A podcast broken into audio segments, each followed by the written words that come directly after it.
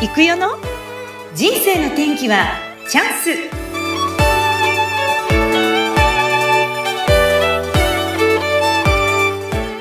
人生の天気はチャンス。この番組はゲストさんの人生を自らの口で語っていただき、ご自身の人生の振り返りや人生観などを探る番組です。本日のゲストは、周囲の方に尽くすお仕事、有限会社ラゴマジョーレ、ピース訪問看護ステーション代表取締役、青山由美さんです。由美さん、こんにちは。こんにちは。どうぞよろしくお願いいたします。よろしくお願いいたします。はい。それでは簡単に自己紹介をお願いいたします。はい。兵庫県西宮市で有限会社ラゴマジョーレピース訪問看護ステーション代表取締役兼管理者をしております青山由美と申します。よろしくお願いいたします。はい。よろしくお願いいたします。はい。ということで、えっ、と、訪問看護ステーションを運営されている。はい、そうです。うんうん。ということは、看護師さんでいらっしゃって、そういう方たちをこう派遣するお仕事ですか、そうですね。取りまとめをさせていただいています。うんうんうん。ご自身も出られるんでしょうか？そうなんです。プレイングマネージャーでめちゃくちゃ現場出ます。う んめちゃくちゃ。あれ、でも、こういったお仕事だとお休みなかなか取れないんじゃないですか？そうですね。なかなか休み取れませんけれども、あのーはい、やりくりして、みんなと協力して行ってます。今ちなみに何年目で何人ぐらいいらっしゃるんでしょうか？はい、今のステーションは4年目になります。うん。スタッフは総勢16人になりました。すごいですね。うんうんはい。4年目ということは、その前もどこか別のとこでやっていたのか、全く違うお仕事だったのかってことですか？はい前職は同じ訪問看護ステーションでの管理者をしていましたが、あのー雇われというか、社あの別の組織の中の一員としてやっておりました。うん。それをあえてこう独立したっていうのはどうしてなんですか？はい。あの、やっぱりあの、お勤めっていう組織の中で働くということは、その組織の意向もありまして、私のしたい看護が、提供したいケアがなかなか思う通りにいかなかったっていうところが一番の理由です。うん、なるほど。やっぱりそうですよね。雇われているっていうことは、その社長様がいらっしゃって、そことやっぱり合ってないと、ちょっと、思いがちょっと違ってきたっていうことなんですね。そうですね。あの、社長はお医者さんだったんですけれども、やっぱりお医者さんの考えというか。うんその、お家で過ごす方のお手伝いをするというよりは、やっぱりあの、お仕事としてどこまでをやるかっていうのをこうセーブされるというか。はい、そんな感じでした。なるほど。じゃあもうちょっとこう食い込んだところまで行きたいっていうなんかこう強い思いがあってってことなんですね。。そうなんですす、そうなんです。ああ。え、もともとは、その、4年前にその別のところを勤めた。元はでも看護師さんなんですよね。そうなんです。21歳で専門学校かを卒業して、すぐ大学病院に就職しました。はい。その頃はどんな生活だったんですか、その頃は、えっ、と、3交代の夜勤をしながら、はい、外科病棟でしたので、たくさんの方の手術の前後の看護ということでうんやってまいりました。ああでも、看護のお仕事ずっと一筋じゃないですか。はい。そのお仕事をずっと極めてこられたってすごいなと思うんですけど、元はどうしてそういう看護職を目指されたんですか？はい。えっ、と、あの、ありきたりなんですけれども、小さい頃に読んだナイチンゲールの電気から、えっ、と、人を助ける仕事、うん。人の役に立つ仕事、喜んでもらえる仕事っていいなっていうことと、うん。人と話すことがすごく好きだったので、やっぱりあの、人と関わる仕事がいいなって思っていたこと。うん。うん。あ、と、よくテレビで、あの、救急、救命救急のテレビ番組とかがあって、あドキュメント？はい。うんはい。ああいうふうに、こう、テキパキ動ける看護師にすごく憧れたので、それがまあきっかけになりました。ああ、なんかいろんな側面がもう自分のこう、持ってる資質と、あはいこうありたいなっていうものが合わさって、それで看護師さんを目指した。そうですね。でもう幼稚園の時から、はい。幼稚園の時から。はい。ええなんかじゃあこう怪我とかしてる人見たら大丈夫とかってこうあ世話したりとかやる人だったんです。ね。ああなるほど、はいでも実際そういう思いを持って入ってみてこうギャップとかっていろいろあったんじゃないですか？そうですね。やっぱり、あのー、何ですか、時代なのか、先輩後輩の関係性とか、うんあと勉強量もやっぱりすごく知識量が必要なので、勉強をすごくしないといけない。働きながらも勉強しないといけなかったっていうことに、あの、まあ、すごいしんどい思いもしましたね。自分ができないっていうこととか、こう、知識が足りないということにもどかしさを感じる時代もありました。なんかこう看護師時代のこうい印象に残っているこう出来事って何かお持ちですか？感動したでもいいですし、く悔しかったでもいいですけど。うんなんかあの1年目2年目の時ってやっぱり先輩に教えてもらわないといろいろできないことが多かったんですけどでもとにかく仕事は好きだったのであの笑顔でいるとみんなあの入院している患者さんたちがこうちょっとあんたこれやってよみたいな形で こう声かけられてどんどん仕事が増えてでどんどん仕事が遅くなって先輩に怒られるっていう。あ 怒られちゃうの？逆に。そっか仕事が来ちゃうからね。はいうんうん はい、そんなこともありました。なるほど。なんか、喜ばれる、片方ではすごくお客様には喜ばれて、患者様には先輩から怒られるみたいな、理不尽な。そうそうそうそうそうそう。うんいい思い出ですね。それはいい思い出ですよね。逆になんかすっごい悔しかったとかってありますか、ああ、やっぱり私たちの仕事って、あの、楽しいことばっかりじゃやっぱりなくて、すごく若いお年でも、あの、治らない病気になられる方とかに接していくことがあって、で、あの、病院って、好き放題な生活ができないじゃないですか。やっぱり制限があって、ねだけ、ど、すごく大事にしてたペットに最後に会いたいなって言われた方とかいらっしゃったんですけど、やっぱりそういうこと、ちょっとしたこう願いが叶えてあげられないっていうのにすごいもどかしさを感じましたね。うーん。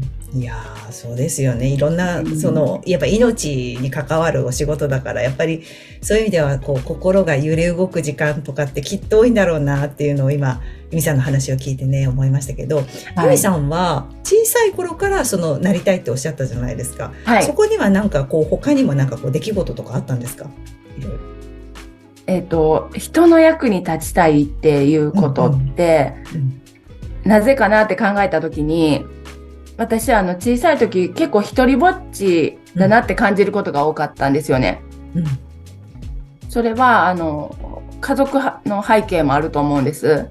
うん。でそれ、えーお話してもいいですか？あ、お願いしてもいいですか、はえっ、と、私の母が、えーお3歳、私が3歳までに離婚をしていて、うん。で、あのーまあ、少し母と過ごしていたようなんですけど、母もすごく若くて、私を二十歳になる前に産んでいるので、なかなか一人で育てられなくって、私は祖母に預けられてたんですね。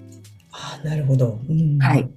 で、祖母と生活しているのは、まあ、それはそれであの楽しく過ごしてたんですけれども、3年生、小学校3年生になった時に、母が再婚したその義理の父と、その再婚した父との家族に、こう、呼ばれる形で一緒に急にこう、祖母の元からこう旅立って、その引き離されちゃった感じはい新しい家族に。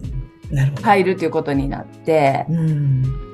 でまあ、もともとその母と一緒に暮らしてもないし、うん。新しい父とも、まあ、どう接していいかわからないし、で、父の連れ子だった姉がいて、うんうん一つ上なんですけど、やっぱり、こう、急に、こう、仲良くなれないし、そうね。はい。さらに私の5つ下にもうすでに妹ができていて、その、母と義理の父の間の妹が。うんうんはい。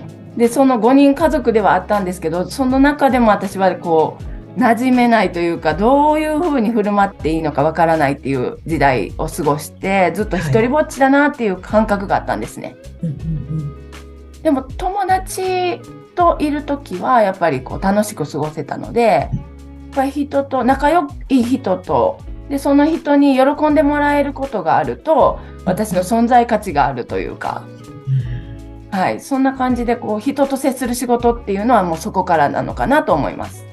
なるほど。じゃあもう家庭環境的にちょっとなんか苦しいけど、でも外で友達と会ってる時はこう和めて、はい、あだから、そうか、こういう自分は人と接して、こう関わることが好きなんだっていうのが徐々にこう目覚目覚めていったというか、心の中から出てきたっていう感じなんですね。はいで、そのお母さんとはどんな感じで進んでいくんですか？家庭の中で。大きくなってきて。なかなかちょっとこう、なんて言うんですか？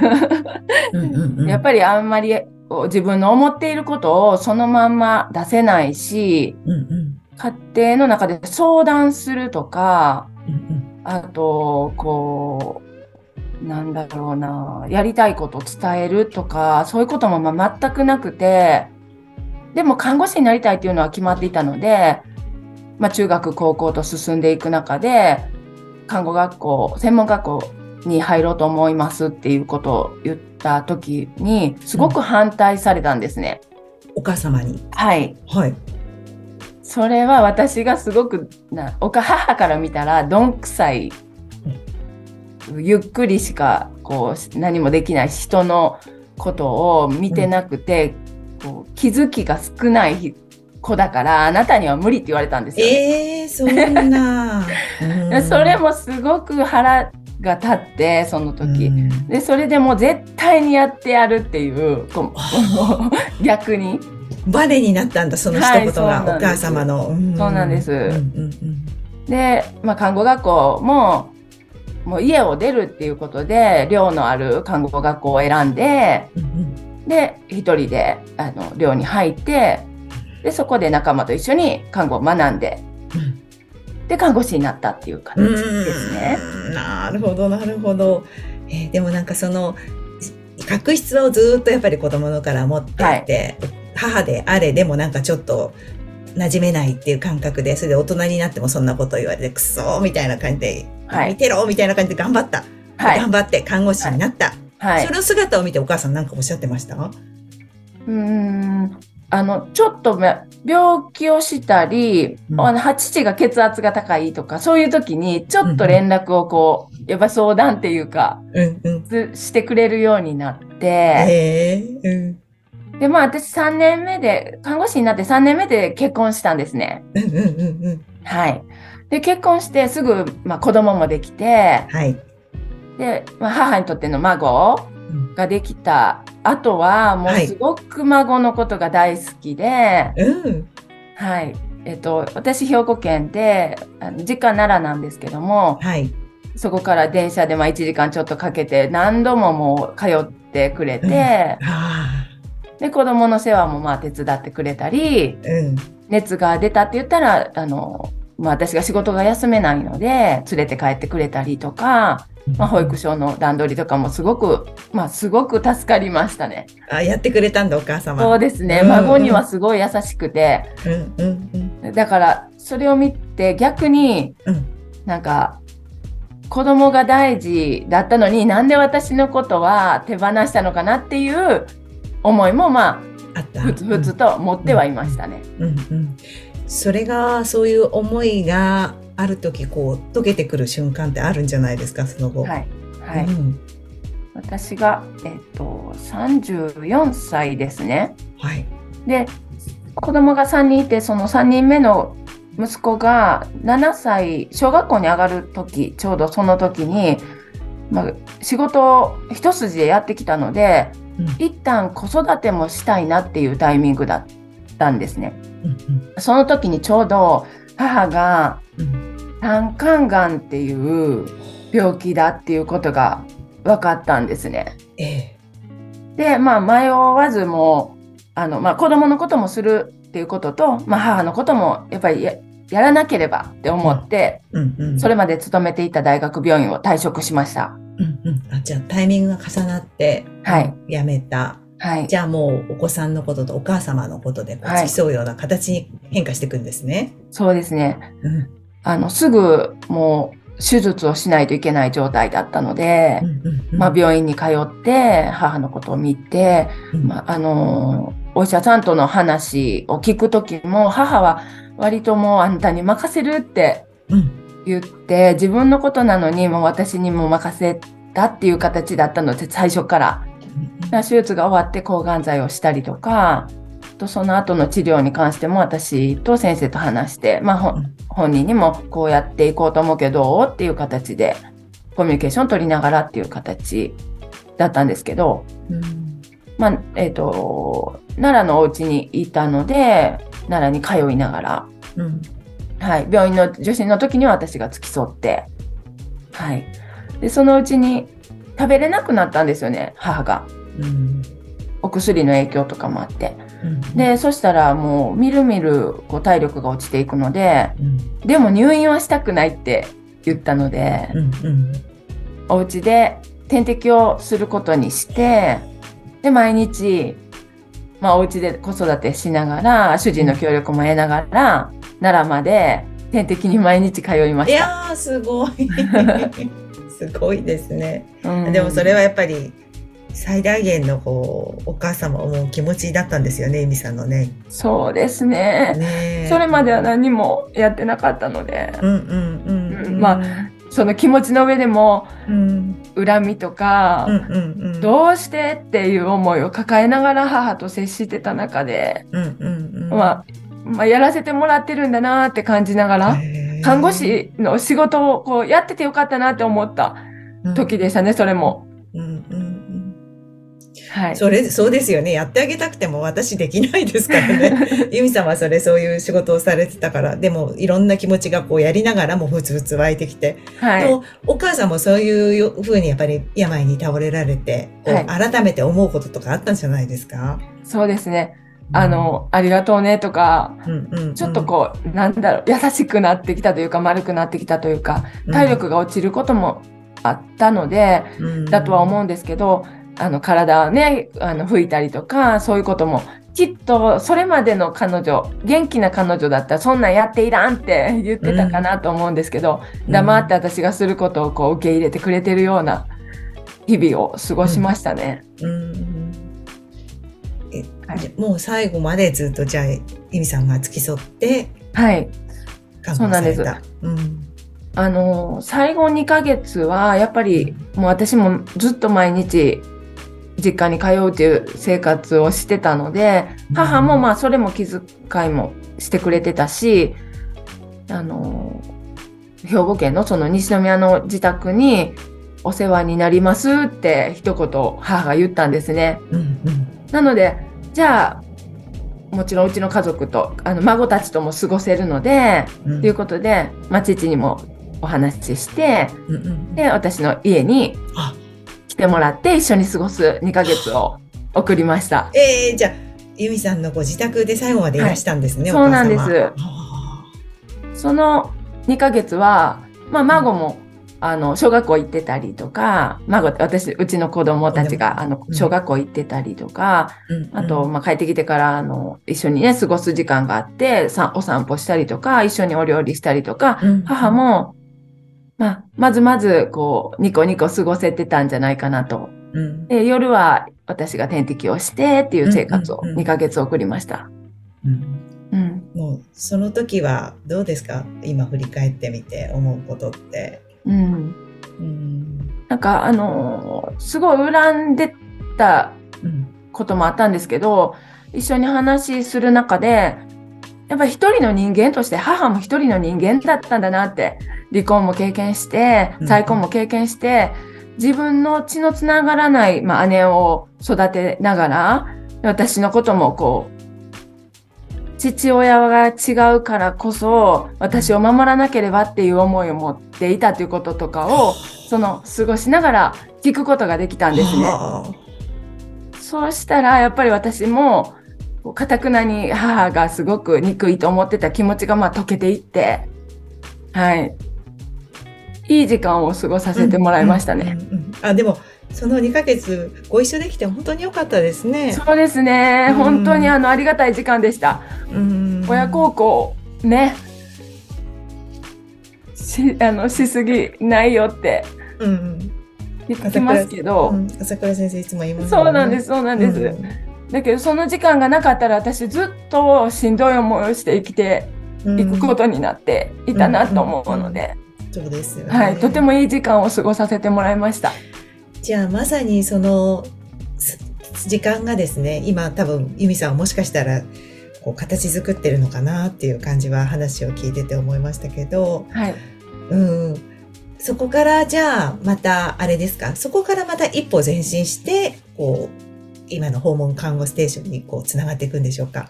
そうなんです。その経験があったから、うんうんお家で家族とうん自分の時間を過ごす、命の時間が限られている人でも、うんうん。自分のお家で住み慣れた場所で家族と過ごすっていうのが、すごいことだなって思ったんですよね。うんで、その仕事に携われるって、そういう資格があるなら、ぜひやってみようって思ったんですよ。うんうんだから母のことがなかったら、私今の仕事もないし、今のこの役職もないですね。うんうんうんそうか、すごいですね。そ。そうですね。うんでもまあ、そうやってなんか、じゃあ逆にそのお母様との、今まで由美さんがよ40数年生きてこられて、こう、はい。振り返ってみて、お母様にこうなんか、こう、どうなんだろう、伝えたいこととかってなんか今だ、もし生きてたらなんかありますか？はいうん私、母にあの手紙を書いたんですよね。いつ？えーっと、2年ぐらい前かな。うんうんうんあの、まあ、ありがとうって、見守ってくれていてありがとうっていうことと、うん。うんいてくれて、本当に、あの、今の私があるっていうことを、うんうんうんはい。うんそれを手紙に書いて、うんうんで、あの、うちの子供たちにも、まあ、読んで聞かせて、はい、いろいろ、あの、おばあちゃん子ただったので、みんな。すごいあ涙も流してましたけど、それで頑張ろうって思う気持ちにさせてもらってるなって思うんですよ。うんうん人の最後にこう立ち会わせてもらった、あの、うちの子たちも一緒にいたので、ええすごい、すごい経験をさせてもらったことを、うん。私の、今の私につながっていることすべてに感謝ですね。うん。そして由美さんのお子さんははい。女の子、女の子男の子はい。もう大きいんですけど、はい。その目指す道はっていうと同じとこなんですよね。一番、まあ、可愛がってた、あの、はい。まあ長女が、はいそうやって私の母の最後を一緒に見とって、はいそして看護師を目指して、このうん4月から看護師として働いております。うん、すごいですね。やっぱお母さんの後ろ姿を見てますね。うん、今、あの、由美さんのところに16名の方がお仕事されていますけど、はいあ。の、どうですか？その今、こう、現状というか、皆さんのこともそうですし、あとはこう、普段からこう、いろんな方々をご覧になっていて、今もプレイングマネージャーで現場出てますけど、はい日々こう、感じていることとか、なはい何、何ですかね？あの、スタッフも、うん。えっと、仕事ではありますけど、その行かせていただいているお宅の方々に接することで、自分の人生観が変わったっていうスタッフが多いんですね。やっぱりいろんな人生があって、その人生をし知ることができる、教えていただけるうんっていうことにすごくありがたいと言っています。ええ。だから病院で働いていた時とうん、こんなに違うんだっていう声をやっぱり聞きます。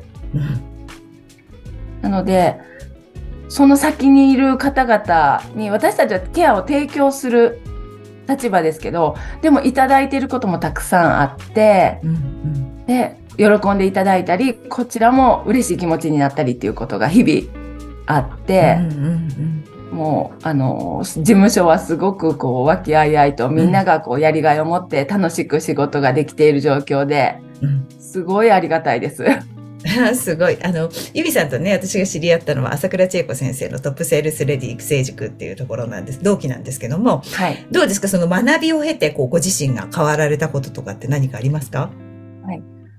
あの、仕事が好きなのはもう前からなんですけども、やっぱりその中でこう人と接する時の、うーん、礼儀とか、礼節とか、あと話を聞く態度とか、そういうことをこう学んでこなかったというか、なんか上っ面だけだったんだなっていうのを感じて、TSL に入る前は。うんで、TSL で学んでから、やっぱり人に対しての向き合い方が変わったと思います。で、心からその方に心を向けて、その方の心を聞くというか、そういう形で接すると、スタッフもそうですけど、本当にたくさん話してくれます。ああ、前よりこう変化があるんですね。だいぶ、はい、会話の量も質も変わったと思います。やっぱりその上に立つ由美さん自身が変わられた、で心の声を聞くっていうことを実践されてるから、みんなもこう、喋りたいじゃないですか。そうなんでねえ、聞いてくださいよ、みたいなす。ね。はい、はい。うん、えでも逆にご家庭ではどうですか？ご主人との関係とか。はい、それが、あの、まあ、すごい優しいので。もともと優しいいいご主人なんです、ね。どうですか？またまたまた。なんかね、すごい、こう、穏やかに回る。ベスト。そうですね。話が、あ、主人も話す量が増えましたね。すごい無口な人だったんですけど、うんうん、そうなんだ。うんはい、会社のことを話すことがなかったんですけど、今日こんなんあってね、とかって話し出すことが多くて、うんへーってびっくりしてます、私も。夫婦仲も円満に素敵。ありねがとう。はい。え。うん。いや、でもそうやって、もう由美さん自身がどんどんこう変化されて、こう明るく、そして包み込むような優しさで皆さんのことをまとめていらっしゃるのがお話を聞いてね、よく思うんですけど、なんか今後ですね、由美さんご自身がこれからやってみたいこと、仕事でもいいですし、プライベートでもいいんですけど、なんかビジョン的なものってお持ちですか？一生学び、一生成長は変わらず継続していきます。そして、今私が現場で働いている先にいる方々をケアするのはあのできても、やっぱり一人には限界があって、この先、こうやってこうやりがいを持って働く看護師さんの応援をどんどんしていくことでもっと笑顔になる方が増えるなと思うので、うんうんうん。働く看護師さんの応援をしたいと思っています。うんうんうん。もしかしたら、こう、一回どうしても退職しなきゃいけなくなっちゃったけど、ま、やりたいんだけど、どうしていいかわかんないとかっていう人もきっといらっしゃるんじゃないかと思うんですよね。そうなんです。現場はやっぱりあの悩みも困ったこともこういう時どうしたらいいんだろうとか、あとしんどいなって思うこともあると思うので、そういう看護師さんの応援ができて、そうするともっとこう輝かせる命がたくさんになるなって思います。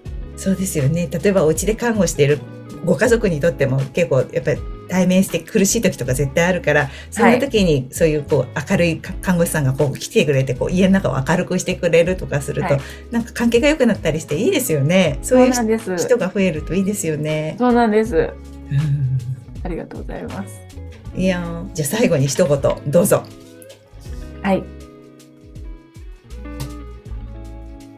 学び続けて、うん私だけ一人ではなくて、たくさんの看護師さんが笑顔になって、その先の方々の笑顔をたくさんにするっていうことをモットーに、これからまだまだ精進してまいりたいと思います。はい。、はいい。やー今日も本当に私もちょっとうる泣いちゃいました。二人で泣いちゃってね。ありがとうございます。でもありがとうございます。ゆみさんのそういうなんだろうこう心をオープンにして話してくださったことが聞いてる人にとっても多分伝わると思います。今日は本当にありがとうございました。こちらこそありがとうございました。これからもよろしくお願いいたします。よろしくお願いいたします。本日のゲストは有限会社ラゴマジョーレピース訪問看護ステーション代表取締役青山由美さんでした。由美さんこれからもよろしくお願いいたします。よろしくお願いいたします。あありがとうございました。りがとうございました。